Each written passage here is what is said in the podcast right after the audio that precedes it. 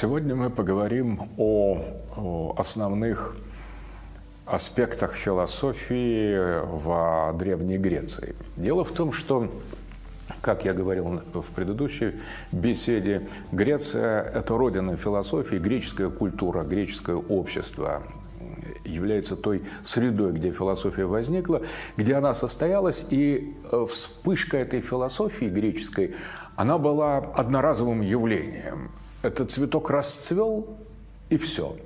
И э, все остальное, вся остальная история философии – это лишь мы продолжаем любоваться этим цветком. Вот те, кто понимает философию, те обращаются к Древней Греции, наслаждаются, восхищаются, возмущаются ей. И время застыло. А, философия родилась в Древней Греции, и время застыло. Философское время, оно не а, терпит, не терпит прибытка, не терпит прибавочного продукта. Философское время – это время чистого созерцания, которое возвышено и которое оторвано от земных от земных аспектов, и поэтому философия теснейшим образом связана с вечностью, как вечная является София, которая стоит в центре философии. Но одновременно следует обратить внимание, что э, в Древней Греции буквально с самого начала э, возникновения философии, еще накануне Сократа, в эпоху досократиков, мы видим э, три направления мысли, которые позднее превратятся в три важнейшие школы, в три учения. И эти три а, направления философии, они сохраняют свое значение вплоть до нашего времени. Ничего в этом великом цветке греческой философии не изменилось, разве что пропорции. И об этом мы сейчас и поговорим. О том, как, как развертывалась борьба идей в а, а, греческой философии и как структурировалось пространство мысли э, Древней Греции в философских э, терминах, философских школах, философских теориях. И, естественно, мы э, увидим прообраз во, во, во всем современности. Современность, забегая немножко вперед, ничего не добавила к греческой философии, но многое от нее отняла. То есть это не процесс сложения, а процесс вычитания. История философии – это процесс деградации и вычитания из полноты некоторых ее деталей, чтобы прийти к нищете философии. А, соответственно, какие эти были три направления в а, древней философии. В самые, еще до Сократа, еще до Платона а, возникает учение о фундаментальном превосходстве бытия над небытием. То есть идея, идея божественной истины, алethia, по-гречески, которая вечная, или как сфайрос Парменида, шар круглая, вечная, неизменная, постоянная. И это а, является, можно сказать, отеческим началом мира. То есть возникает идея, что в основе мира лежит неизменное мужское божественное начало, некий вечный сфайрос, вечная, вечная сфера, которая представляет собой максимальную концентрацию бытия. А существование или мнение, или видимость, с которой мы имеем дело с материальными телами, это своего рода эм, иллюзия, это своего рода замутнение сознания. То есть материя – это плод ослабевания мысли, материя – это тень мысли, материи нет – материальные предметы являются э, лишь продуктами некого цензурирования полноты истины, и мы воспринимаем вещи раздельно, бессмысленно, плотно и материально только в том случае, если мы пребываем не в единой истине, а в том, что Парменид называет доксой или мнение. Вот этот термин докса фундаментальный для философии, как алethия – это истина, а докса – это видимость. И одновременно это мнение, это слава, Этот термин докса происходит от глагола «докейн», э, казаться. Но казаться – это тоже указывать, показывать и показываться. Казаться, показываться – это докса, а истина – это быть. Вот бытие само по себе скрыто, оно прячется. Окажется то, с чем мы имеем дело, с кажущимся. Это не совсем бытие, это бытие, к которому примешано небытие, то есть это бытие, из которого что-то изъято.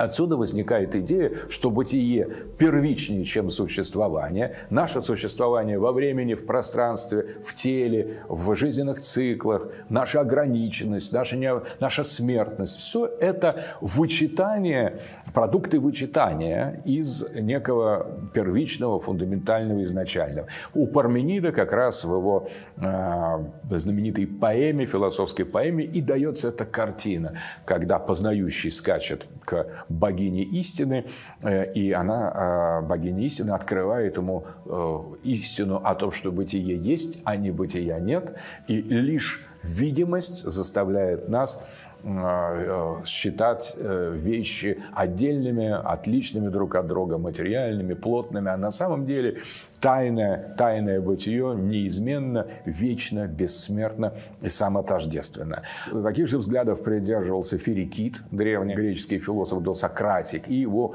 последователь Пифагор. Вот Ферикит, Пифагор и Илиадская школа Парменида представляют собой философию отца, если угодно, философию вечного, а, неизменного, бессмертного начала, бытия, которое не зависит от становления. Становление – это докса, это лишь мнение, это кажемость, а истинным является именно бытие, предшествующее и, если угодно, трансцендентное, запредельное становлению. То есть Бог есть всегда, а мир нет. Бог есть абсолютное, а мир относительное. И вот а, в этом направлении философии подготавливаются основы платонизма, платонического подхода, который э, и Платон уже придает этой линии ну, полноту и расцвет. То есть учение Платона об идеях и есть кульминация этой линии еще до сократической философии, утверждающей в начале существует неизменное, вечное, абсолютное бытие, божественное бытие,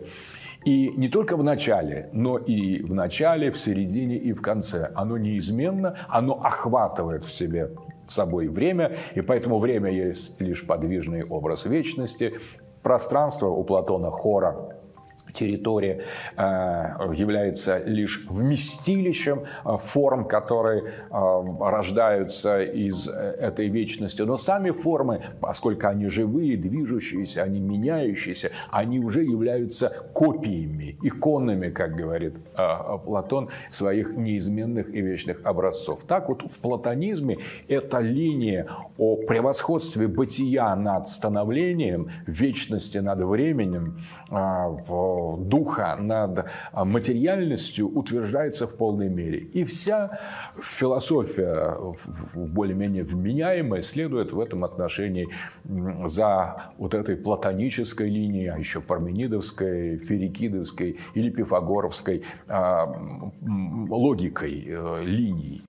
Христианское богословие, построенное в значительной степени, почти исключительно на этой философской модели, это неверно называть идеализмом, потому что мы под идеализмом понимаем первичность э, сознания в новой философии.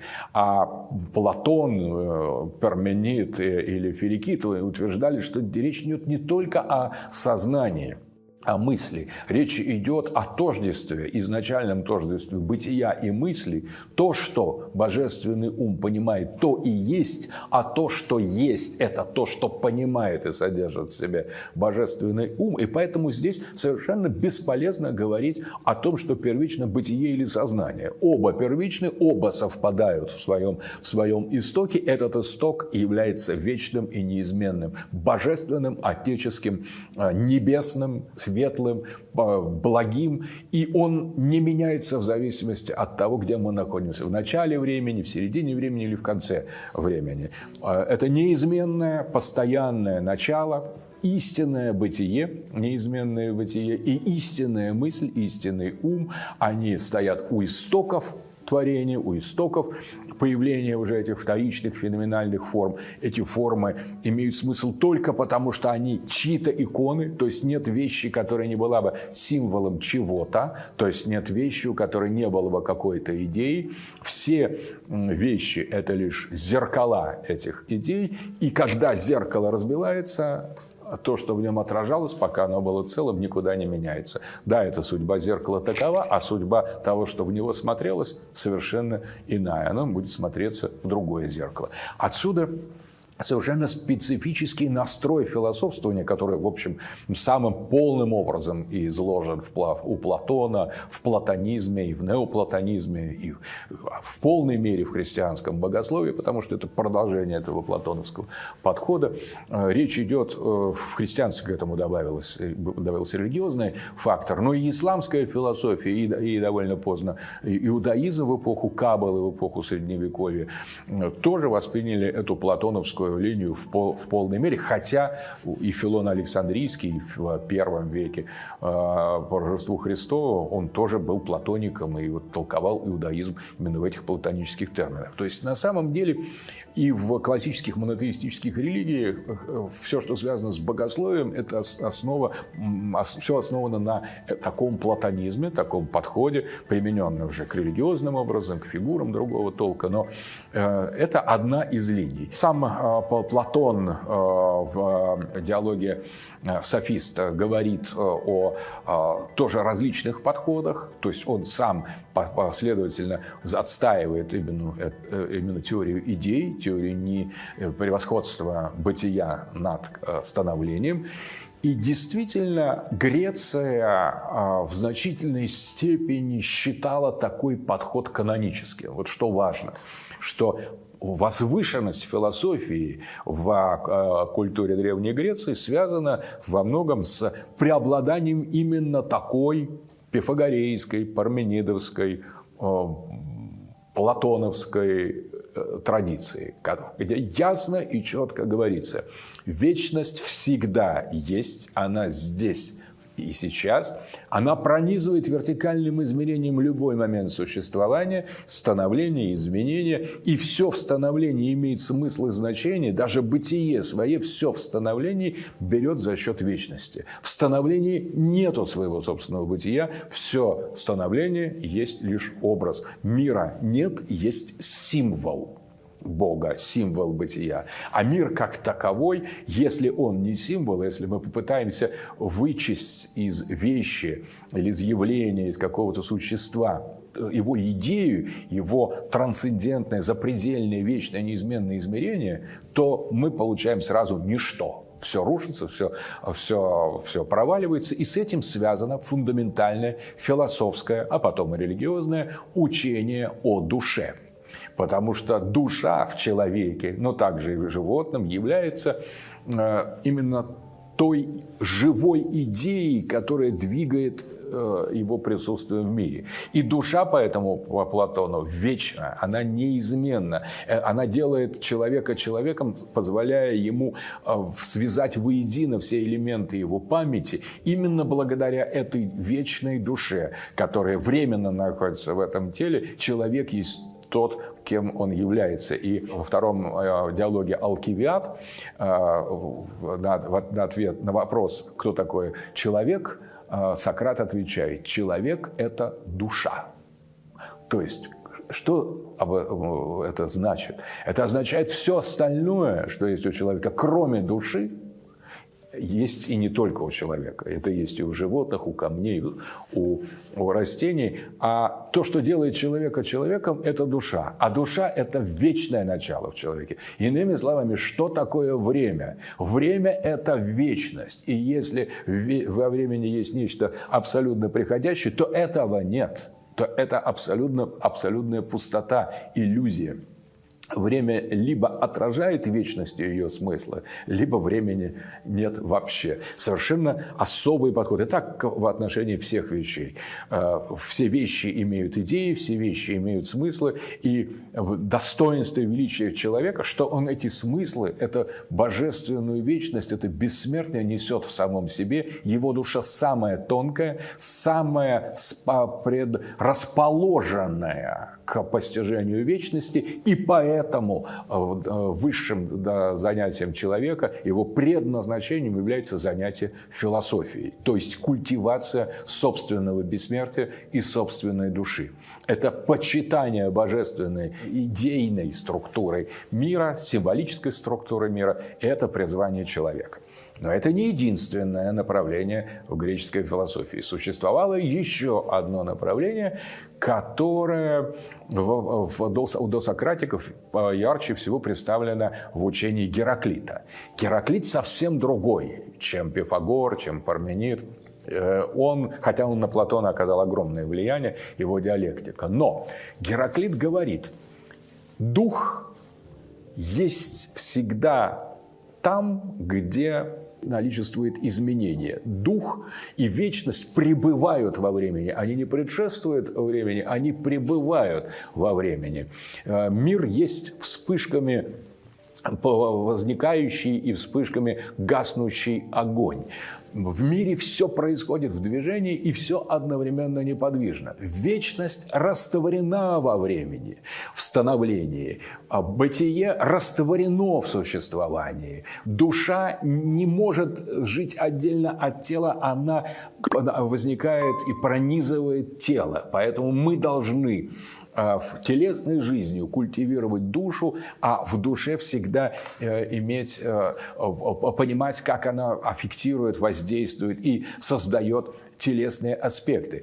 Вот это уникальное диалектическое направление, где э, существует высшее, вечное, неизменное начало только вместе и через временное, относительное и телесное, это еще одно направление э, греческой философии. Уже у досократиков мы видим э, его в учении Гераклита, и в полной мере оно развертывается у ученика Платона Аристотеля. Аристотель, несмотря на то, что он следует во многом за Платоном, а, одновременно он строит совершенно иную, иную карту, иную а, иную антологию философскую, нежели Платон, во многом повторяющий на новом витке и без прямых отсылок философию Гераклита. То есть для Аристотеля, Аристотель говорит, я отвергаю идею суще... Э, философию Платона там, где утверждается, что идеи могут быть без своего воплощения. Потому что и у Платона, и у Парменида, и в значительной мере у Пифагора идеи, э, числа, боги могут существовать и без своих воплощений. Потому что они есть то, что есть, а все остальное лишь отблески, лишь отголоски, лишь их символы. Ведь то, что символизируется, может спокойно существовать, как считают платоники, и без символов. Какая разница, будет ли на него указание или нет. Это как некоторый знак, который не сам по себе ценен, а, а он ценен и показывает путь. И если мы идем по этому пути, то нам безразлично, есть этот знак. Мы прошли, вот направо нельзя, мы направо и не свернули, пошли куда, куда, туда, куда нам указали, и о знаке забыли. Поэтому с точки зрения Платона символы имеют лишь инструментальное значение. Мир мог бы быть и без самого себя в своей идее. Этого было бы достаточно. Идеи существуют вне, помимо и параллельно с миром. Но из блага, из того, что Бог благ, говорит Платон, он всегда себя открывает через эту, э, э, через эту завесу символов и всегда с ними сосуществует. Но мог бы существовать и без них, а его это не аффектирует. А, а Аристотель учит, что э, идея, как он предпочитает говорить об эйдосах, виды или божественные формы, они существуют в этом мире. Вечность не предшествует времени, она, это, это, это время организует, а, а, а это время создает. И само время без вечности не существует, но и вечности без времени тоже не существует, утверждает Аристотель. Вот мы получаем еще одну очень интересную философскую модель, которая отчасти созвучно платонизму, отчасти, отчасти созвучно вот этой первой линии, но одновременно уже мыслит совершенно иначе, что идея не просто предшествует э, становлению, но и соприсутствует в становлении. Поэтому Аристотель говорит, не существует вещи без эйдоса, ну то есть без идеи, без, без духовного э, неизменного э, содержания, но одновременно не существует вещи и без материального проявления. Материальное проявление Гюле по Аристотелю, древесина, то, что мы называем сегодня материей, необходимо для того, чтобы вещь была. Но одновременно сама по себе материя тоже не существует, потому что если она не будет ничего не означать, если у вещи не будет имени, формы, Морфе или Эйдоса, то этой вещи тоже не будет. То есть здесь очень интересный момент. Отрицается самостоятельное существование как идеи, так и материальные вещи. Что э, материаль... вещь всегда есть место встречи духовного и материального. Поэтому там, где есть тело, и там должна быть душа, потому что без души тела нет. Но там, где есть душа, там обязательно должна быть определенная форма телесного проявления. Вот это э, э, антология Аристотеля и антология Гераклита, они лежат в основе философии истории, которая получила очень широкое распространение в древнем мире, в самой Греции и в эллинистической э, традиции. И в значительной степени, в некоторых аспектах, христианское богословие, несмотря на то, что платонизм в нем играл центральную роль, строится на таком подходе, потому что и душа, и тело сосуществуют, они имеют э, собственное, собственное место, одно без другого. Не бывает, но э, тем не менее, э, конечно, христианство более платонично. И однако у платонизма душа, в платонизме душа существует и до рождения человека, и после. Она существует до того, как человек родился, и когда он умирает, а душа бессмертная. То есть это, душа в платонизме бессмертна в обоих направлениях направлениях. А в христианстве, в христианстве душа бессмертна в одном направлении. Ее не существует до воплощения, это почти как у Аристотеля. Но, с другой стороны, после смерти тела она тоже продолжает существовать. Снова платонизм. То есть э, возникает в, э, в христианском богословии наложение этих двух двух фундаментальных философских направлений, двух антологий – платонизма и аристотелизма, э, такого чистого трансцендентного понимания о духе и, наоборот, э, имманентного представления о том, что если есть духовное, должно быть обязательно его материальное воплощение. Но здесь очень важно и обратно, что если есть что-то материальное, какая-то вещь, значит, у нее есть дух. Вот это новое э, по сравнению с Платоном, хотя, вы видите, новая, другая, скажем. Но новизны здесь нет, потому что мы видим то же самое и у досократиков, у Гераклита, с одной стороны, о Пифагора и Парменина с другой. То есть нового-то ничего нет. Все уже у досократиков намечено. А у Платона и Аристотеля этот лишь приобретает такой развернутый, фундаментальный характер, настолько глубокий, настолько истинный, настолько точный, настолько фундаментальный, что во все остальные столетия люди и остаются, философы остаются завороженными Платоном и Аристотелем, сопоставляют их, соотносят, интерпретируются. И оба а, великих греческих мыслителя остаются до сих пор абсолютно непревзойденными. Логика, логика Аристотеля и как единственным и главным источником пользовались, пользовались там до 19 века, пока не, на, не начались более такие сложные э, построения более новых логических систем, гегелевской и потом модальной логики и, и, и других форм. То есть фактически в, и, и Платон и Аристотель, они э, более двух тысяч лет определяют вот эти два магистральных направления, которые могут пересекаться, которые могут расходиться, но которые которые предопределяют философскую мысль в своих основных направлениях, и именно эти э, два философских подхода и преобладали в Древней Греции, практически будучи, если угодно, ортодоксией, философской ортодоксией Древней Эллады, то есть там были сторонники более платонической линии, более аристотельской линии, они могли расходиться, сходиться, они могли входить в конфликт, их представители могли спорить. И то, и другое направление, та и другая школа давала как высочайших гениев, так и, в общем-то, средненьких мыслителей, которые утрачивали нить того, что они Э, говорят и наоборот ну, впадали в, в некоторые в слабоумие. Например, после э, вспышки Платона и Аристотеля их школа и академия и лицей некоторое время возглавлялись людьми совершенно неадекватными. Не то, что там не на уровне Платона и Аристотеля, а был резкий спад просто вырождения. Но потом приходили э, такие фигуры, как Амонисакос или средние платоники еще до него, э, Платин, и восстанавливали достоинство истинного платонизма или истинного Аристотеля с э, Александром Афродисийским. Но Самое, пожалуй, э, детективно интересное в истории философии, что э, у тех же самых досократиков и параллельно становлению платонизма и аристотелизма в Древней Греции существовала еще одна философская школа, которую можно назвать материалистической. Это были представители Милецкого, Милецкой школы, тот же Фалес, а, Анаксимандр, Анаксимен, которые э, выдвинули, э, и в большей степени, конечно, Левкип и Демокрит, атомисты из Абдер, которые выдвинули совершенно иную революционную и ни на что не похожая в Греции философии, которая считалась ну, настоящей философской ересью. Платон даже предлагал сжечь книги Демокрита в силу того богохульного с точки зрения философии содержания, которое в них было. Это идея того, что существует в начале материя. Материя без духа, материя без смысла, материя постоянным изменений, в постоянном движении.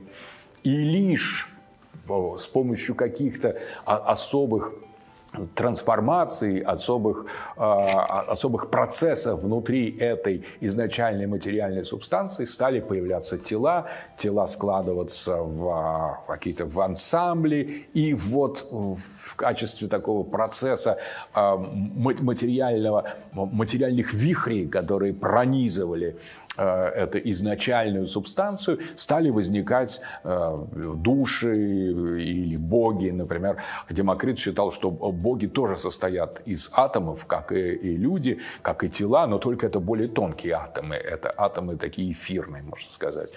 И вот э, таким образом мы уже в самой Древней Греции, еще даже у досократиков, встречаем философское направление, которое отвергает весь дух философии древней Эллады, которая говорит, нет, не бытие первично по отношению к становлению, не бытие вместе со становлением, неразрывном единстве, как диалектическом единстве Гераклита э, сосуществуют от начала до конца. Когда больше бытия, то это прекрасный век, это вспышка огня, когда бытие уступает становлению, то огонь остывает, как в учении стоиков – нет, говорят э, представители э, вот этого субстанциалистского, материалистического начала. Все не, не так. Существует в начале материя.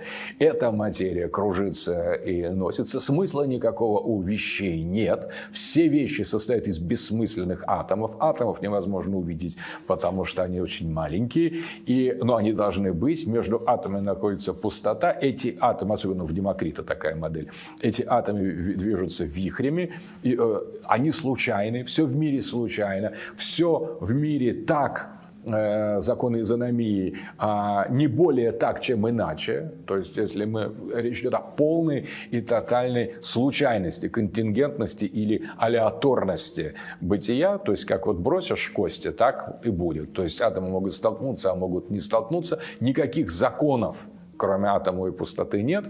Э, мир бессмысленен, и поэтому э, Демокрит представляет, э, представляется как хохочущим философом.